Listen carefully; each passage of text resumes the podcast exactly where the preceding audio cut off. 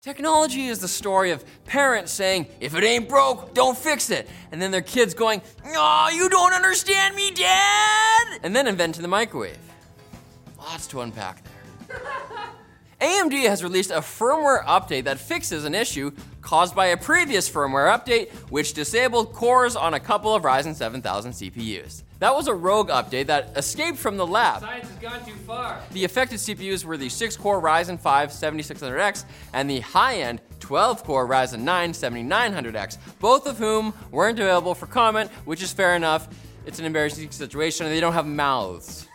The buggy firmware also caused other problems, namely creating a situation where systems with the 7600X simply refused to boot. We've all been there. Thankfully, motherboard makers including MSI are already releasing BIOS updates containing the new firmware, just in time for AMD to announce that it found 31 different vulnerabilities in various processors from the Threadripper and Ryzen 2002 6000 series Zs. Ah, but don't worry.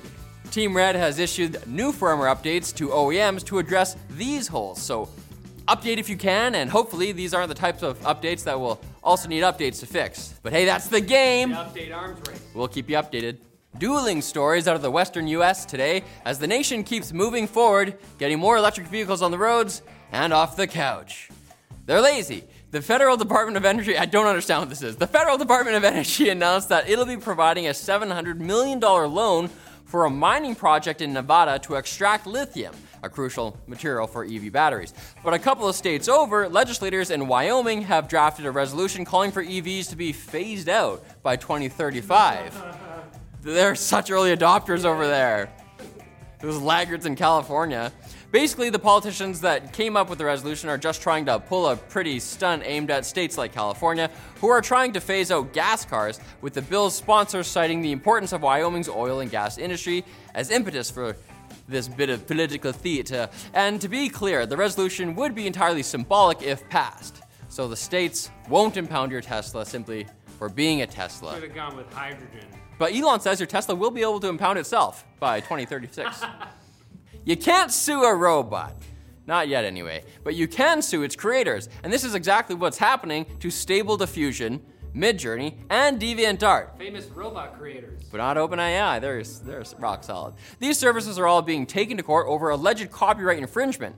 While the images that these art AIs spit out are originals, they're only created after the AIs have analyzed billions of pieces of art created by humans employed in content mines. In the Matrix world. The AIs use the knowledge they gain to imitate existing styles of art. A fact a group of artists are now using to claim their intellectual property rights are being violated. At the core of the matter are two issues. Number one, whether the AIs negatively affect the artist's ability to sell their works, and whether the AI art changes enough from the original pieces for them to be considered entirely new works of art rather than derivatives, which would infringe upon copyrights.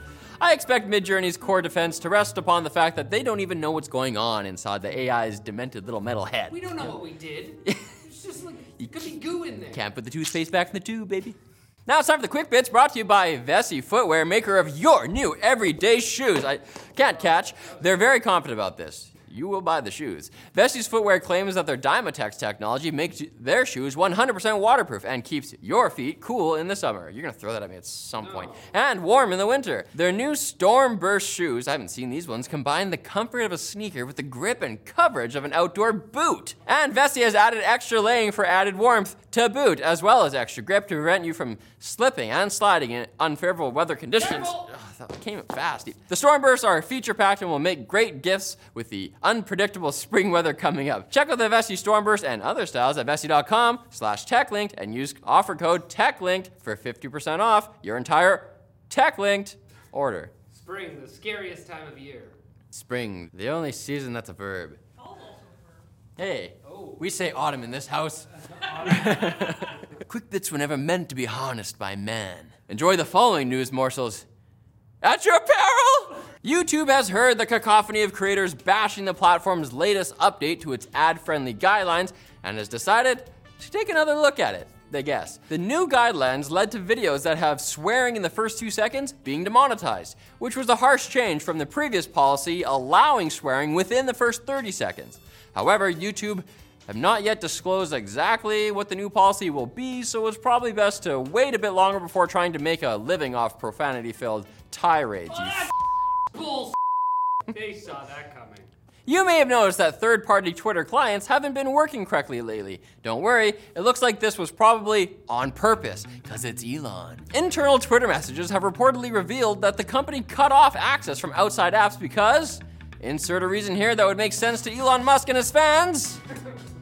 But some have speculated it's due to lost ad revenue from people not using the official app. And Elon needs that money. They've allowed clients to have access to the API again, so I guess Elon figured that it's probably better to have people tweet than not tweet. What will we do with no tweets? He likes money, but he needs tweets. It looks like a new Apple product announcement is imminent, as rumors have been swirling that the company will finally unveil its M2 Max and or M2 Pro powered MacBook Pro lineup, possibly alongside a new Mac Mini that is not a Pro that features the same Pro chips or ah. non-Pro chips. I added in a lot, a few more pros there. I want to zhuzh up the pros. This is real. A new MacBook Pro model has also popped up in a Canadian government database. We have those. So it looks like this rumor may actually have some moose legs. Moose have they have long legs. We got- really. We got those ones. Okay. Google Stadia may be shutting down, but don't throw away your controller, all six of you. Google has confirmed that they'll be enabling Bluetooth through a self serve tool next week, meaning that you'll be able to use it as a generic gamepad for other PC games. Without it, the controller would have become an expensive paperweight or a prop for your next Twitch stream. Self-serve tool, aka the Stadia CEO. Oh. And if you purchased one of those big 86 inch LG TVs last year, there's a good chance it's not subject to recall. It's not. LG has recalled over 50,000 of the sets because they're vulnerable to tipping over due to the stand being excessively stressed under the TV's weight. However, LG also clarified that the hazard only exists when the stands aren't installed correctly. So make sure you read the manual and don't leave your TV out in the field. There's hooligans about. And wind, it's just it's a sail. It's like cow tipping. Oh, TV tipping, cow tipping. I'll give you a tip. This episode's over. Come back next time. That's Wednesday That's right. for more tech news That's what we do. and fun.